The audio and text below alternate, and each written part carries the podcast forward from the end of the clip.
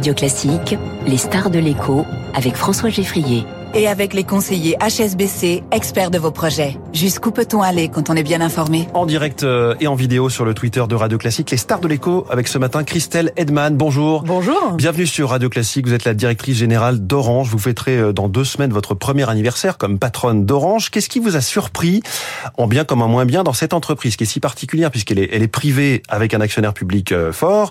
Il y a des salariés et des fonctionnaires. Il y a de grosses infrastructures, mais aussi une obligation d'innover. C'est quoi un petit peu votre rapport d'étonnement? Alors, bah, d'abord, Orange est un fleuron. Et, et c'est vrai que Orange parle à beaucoup de, des Français, mais, mais est un fleuron avec une emprise euh, en Europe et en Afrique. Et c'est parfois mal connu, évidemment, quand, euh, quand on en parle depuis Paris. Euh, c'est une entreprise qui a euh, des salariés très engagés, très très fiers de ce qu'ils font au quotidien, parce qu'on a la chance d'apporter à nos clients des services qui sont euh, absolument essentiels. Le Covid est passé par là, et, et donc tous tous les tous les salariés sont très très fiers du, du service qu'ils apportent au quotidien. Nos réseaux, évidemment, euh, sont une sont une force. Euh, nul doute qu'on y reviendra. Et c'est vrai que, alors c'est une entreprise, oui, particulière parce que il y a des paradoxes. C'est une entreprise privée depuis de nombreuses années, mais euh, qui regroupe des salariés de droit privé et des fonctionnaires au quotidien, ça se voit pas dans l'entreprise et, euh, et j'en suis très fier. Euh, et, les, et les collaborateurs en sont euh, en sont très fiers. J'ai passé euh, euh, du temps à aller à la rencontre du terrain et c'est vrai que cette fierté, on la retrouve dans tous les pays du monde, que ce soit en Côte d'Ivoire, en, en, Pologne où j'étais encore hier, en Espagne, en Belgique, mais aussi partout sur le terrain en France. Donc c'est c'est ça la force du groupe Orange. Est-ce qu'avec ces, ces particularités, c'est facile à manœuvrer ce groupe? Vous avez dit, j'ai constaté qu'Orange était parfois trop lent, il faut libérer les énergies, c'est-à-dire trop lent c'est vrai qu'on est, mais comme toutes les grandes entreprises, plein, de paradoxes. C'est-à-dire, c'est une entreprise qui n'est jamais aussi forte que quand elle se mobilise, en particulier quand il y a des défis euh, énormes à, à relever. Euh, je prends l'exemple du déploiement de la fibre en France.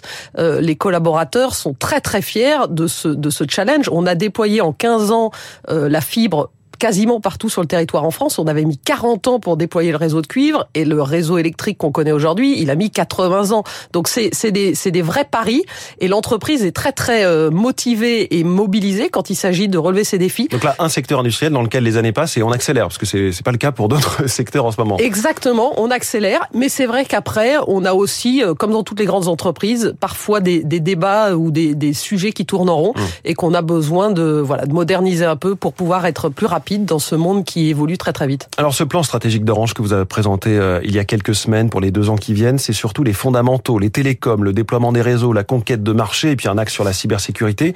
C'est un retour au cœur de métier d'Orange. Est-ce que le groupe s'était dispersé avec les contenus, avec euh, l'offensive dans la banque, avec Orange Bank bah, c'est surtout le constat qu'on a des forces et que euh, notre plan doit s'appuyer sur nos forces. Euh, et les forces, c'est quoi? C'est que on a des réseaux de qualité. On est le leader de la fibre en Europe. Orange a déployé plus de fibres que quatre de ses grands concurrents européens sur l'ensemble du territoire. Ça a une valeur colossale. C'est des investissements massifs qui ont été euh, qui ont été investis sur les fonds propres de l'entreprise.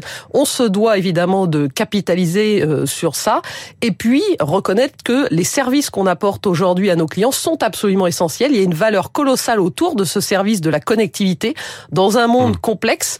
Et donc les enjeux de résilience, les enjeux de cybersécurité, les enjeux de latence et, les, et des services plus personnalisés pour nos clients, ça c'est ce qui est attendu et on se doit d'innover et d'aller chercher toute la valeur sur ce cœur de métier. Je reviens sur le sujet Orange Bank qui, avait, qui avait été lancé par votre prédécesseur Stéphane Richard il y a maintenant 5 euh, ans. Visiblement, vous êtes vendeur, mais visiblement aucun acheteur, en tout cas les grandes banques françaises, Crédit Agricole, Société Générale, BNP Paribas ne semble intéressé. Qu'est-ce qui va se dessiner? Ça va être le, le fonds américain Cerberus, dit-on? Alors, le sujet Orange Bank, c'est pas qu'on est vendeur ou il y a des acheteurs. Le Orange Bank, le, le, projet Orange Bank, qui a été lancé évidemment il y a de nombreuses années, prévoyait une, un investissement effectivement massif pendant, pendant plusieurs années avant d'être rentable. Et on n'a pas encore atteint ce seuil de, de, de, rentabilité. Mais les équipes travaillent et, euh, et, et sont en train de dérouler le plan tel qu'il était prévu. La vraie question pour nous, c'est effectivement de se dire comment on peut accélérer le, dé le développement d'Orange Bank et donc d'où cette réflexion stratégique qu'on a lancée, mais comme sur beaucoup d'autres activités. Vous pourriez garder Orange Bank on n'a pas conclu et donc aujourd'hui il est trop tôt pour euh, pour donner une réponse, mais c'est vrai qu'on regarde comment accélérer le développement en s'appuyant éventuellement sur euh, et en travaillant avec des partenaires. Vous allez en, en, revanche à fond sur la cybersécurité. Vous voulez en être un, un leader européen, un leader ou, ou le leader?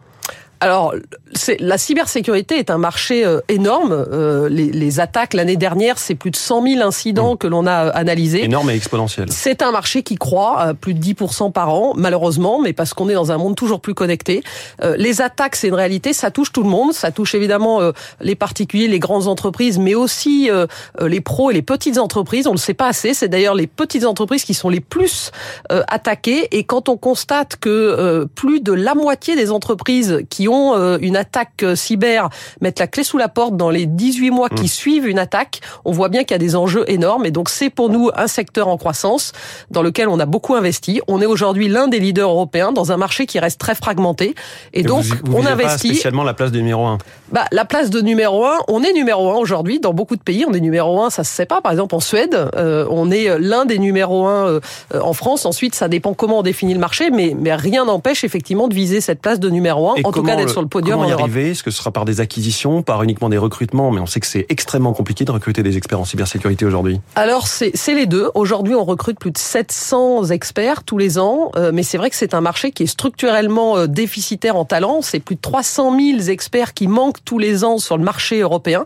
C'est un sujet sur lequel on se doit de travailler avec les pouvoirs publics et euh, avec évidemment toutes les entreprises du secteur. Mais donc c'est des recrutements, c'est de la croissance organique et c'est aussi de la croissance non organique. On a racheté en fin d'année dernière deux entreprises en Suisse, par exemple, dans la cybersécurité. Donc on va continuer développement organique et consolidation du marché. Consolidation, vous regardez le dossier Atos, Evidian? Alors le dossier euh, Atos, euh, d'abord c'est pas euh, Atos a un projet, Evidian c'est pas de la cybersécurité, donc c'est pas c'est pas le sujet, et puis c'est pas de la c'est pas voilà un, petit dossier, et donc c'est pas c'est pas clé pour notre pour notre stratégie. Alors Christelle Edman, patronne d'Orange, parlons de la 5G. Les clients semblent pas se précipiter pour euh, prendre des abonnements 5G. Il faut dire qu'on a beaucoup prévenu que la différence avec la 4G n'était pas énorme pour les usages grand public, mais quand même, vous avez fait des investissements en centaines de millions, voire en milliards d'euros. Quand est-ce que ça va payer? Alors la 5G, on la déploie pour les pour les clients évidemment. C'est d'abord plus de capacité dans les réseaux. Donc ça se voit pas forcément, euh, mais dans les zones très denses, euh, dans les grandes villes, la 5G est absolument indispensable pour soutenir la croissance du trafic qui est quand même de plus de 30% par an sur nos réseaux mobiles. Donc indispensable pour ça. Ensuite, il y a des nouveaux usages sur lesquels on est en train de travailler, notamment dans le domaine du sport. Les stades connectés en 5G euh, sont des sont des sont des, des lieux d'expérimentation. On y travaille beaucoup à la préparation des JO, évidemment. Vous êtes l'opérateur qui euh, va câbler, fibrer et mettre des antennes pour tous les stades. On et, est effectivement le Paris 2024. On est effectivement le partenaire des JO Paris 2024, le partenaire technologique, et donc on sera le seul opérateur à apporter toute la technologie. Et dans ce cadre-là, la 5G évidemment sera euh, indispensable. La Ce sera un coup de pub en fait les JO pour la 5G. Ce sera euh, un coup, c'est pas c'est pas un coup de pub, c'est une vraie vitrine technologique du savoir-faire, euh, pas que de la 5G, mais de l'ensemble du savoir-faire des, des, techniciens, des plus de 1000 techniciens qui travaillent aujourd'hui pour préparer les JO. Alors il y a en ce moment des hausses de tarifs chez Orange, des clients ont reçu des, des courriers qui les en avertissent. Le secteur des télécoms avait-il besoin de cette respiration après des années de, de guerre des prix? Alors c'est vrai qu'on est dans un contexte d'inflation qui est, qui est difficile pour tout le monde et en particulier pour les pour les euh, pour les, les personnes qui sont les plus euh, les plus touchées. Euh, nous on a une, une stratégie tarifaire qui est qui répond finalement. On offre, c'est les clients qui décident. On a plusieurs gammes de prix, on a plusieurs offres et c'est là notre savoir-faire marché. On a pris la décision. On parle beaucoup d'augmentation de prix, mais nous on a aussi baissé notre offre sociale et solidaire de, moins 4 euros justement parce que téléphone, internet et télé à 15 15,99 moins 4 euros, parce que justement, c'est que dans ce contexte de pression, les, les personnes les plus euh, les plus sensibles finalement ont besoin d'être accompagnées. Mais, on est aussi, le revenu par abonné va augmenter. Mais c'est vrai aussi que face à la hausse des coûts de l'énergie, en particulier, on est obligé d'augmenter euh, nos prix, comme d'ailleurs euh, la plupart de nos concurrents également. Et vous remerciez vos concurrents? Je ne sais pas s'ils nous remercient, il faut leur poser la question. Majeur euh, commence à augmenter les prix, ça détend un petit peu tout le monde bah, D'abord, c'est pas une question pour les concurrents. C'est évidemment, on informe nos clients. Les clients ont toujours le choix, et donc on hmm. est dans un marché qui est très concurrentiel, comme vous le savez. D'ailleurs, la France est un des pays qui a les prix les plus bas. Mais est-ce que ça va euh, rester après cette hausse des, des prix? Ah, ça reste, on est très très loin derrière. Si vous prenez le prix du gigaoctet mobile, euh, la France est dix fois moins chère que la moyenne des prix en Europe de l'Ouest. Donc on a des tarifs très très avantageux en France. Et vous aurez les, les facilitateur si jamais une occasion de consolidation euh, s'ouvrait à nouveau. Il y a eu parfois des dossiers ouverts puis refermés entre vous, Bouygues Télécom, Orange et, Free et SFR. Alors, je ne vais pas vous parler de la France parce que c'est un, un, marché dans lequel, euh, étant numéro un, c'est pas nous qui pouvons être euh, le déclencheur, mais par contre, par exemple, l'Espagne, qui est notre deuxième marché en Europe, le marché le plus important pour nous après la France, c'est un marché dans lequel on est en train de consolider ce mmh. projet, projet de JV avec Massmobile, sur lequel nous sommes en discussion avec les, les autorités de Bruxelles pour la, pro, la approbation de ce, de ce projet. Alors vous parlez de Bruxelles justement, Christelle Edman, un nouveau front est ouvert en Europe ces dernières semaines pour que les grands noms du numérique, les GAFA, Netflix, Disney+, financent une partie des réseaux de télécom dont ils sont les principaux utilisateurs. C'est une vraie révolution. Comment les faire payer et combien les faire payer? Alors c'est vrai que c'est un, vrai sujet parce que 5-6 euh, acteurs aujourd'hui euh, captent plus de 60% du trafic des réseaux euh, en Europe. Et on estime que c'est 15 milliards d'investissements que tous les ans les opérateurs télécoms doivent mettre dans les réseaux pour tenir cette croissance du trafic. Et donc l'enjeu, c'est de trouver un modèle euh, économique privé. On n'est pas là pour aller chercher des financements publics pour les réseaux. L'enjeu, c'est que l'écosystème du numérique privé finance les investissements nécessaires dans les infrastructures. Et ces acteurs-là ont leur part à jouer. Et donc on veut des modèles euh, commerciaux entre ces acteurs et les opérateurs qui vont aussi eux, leur donner une motivation pour ne pas faire exploser le mmh. trafic sur nos réseaux. Donc des contrats, pas une taxe. Ah oui, on veut un modèle euh, privé de contrats commerciaux. Mmh. Euh, un modèle de taxe serait totalement euh, contraire à l'esprit du numérique qui a aujourd'hui, qui, qui, qui a les capacités d'investir sans aller chercher des financements publics. Un dernier mot sur l'actualité politique avec cette réforme des retraites. Est-ce que Orange se veut un modèle dans l'emploi des seniors? On sait que c'est un sujet clé, notamment pour les grandes entreprises. Bah, c'est vrai que quand on est euh, dirigeant d'entreprise, euh, l'inclusion de l'ensemble des collaborateurs, c'est un sujet clé. On est, nous, une entreprise euh, qui a, en particulier en France, effectivement une pyramide des âges avec beaucoup de seniors.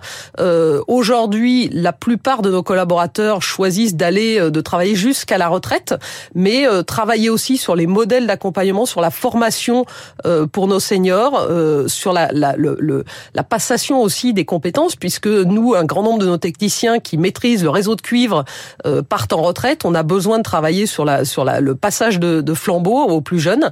Euh, et mais c'est vrai aussi que on a mis en place un temps partiel senior parce que certains de nos collaborateurs préfèrent dégager du temps libre. Euh, et donc c'est un c'est un modèle d'accompagnement pour nos seniors euh, plus de 57 ans qui a eu aussi du succès, mais la plupart d'entre eux mmh. euh, souhaitent continuer. Donc il faut pouvoir s'adapter, tenir compte de tout, mais tout en faisant en sorte aussi que euh, dans le collectif les juniors, les seniors, euh, comme toutes les nationalités, s'y retrouvent. C'est des vrais sujets de société importants. Christelle Edman, merci beaucoup, la directrice générale d'Orange ce matin, la star de l'écho sur Radio Classique. Très bonne journée à vous. Il est 7h24, la politique tout de suite.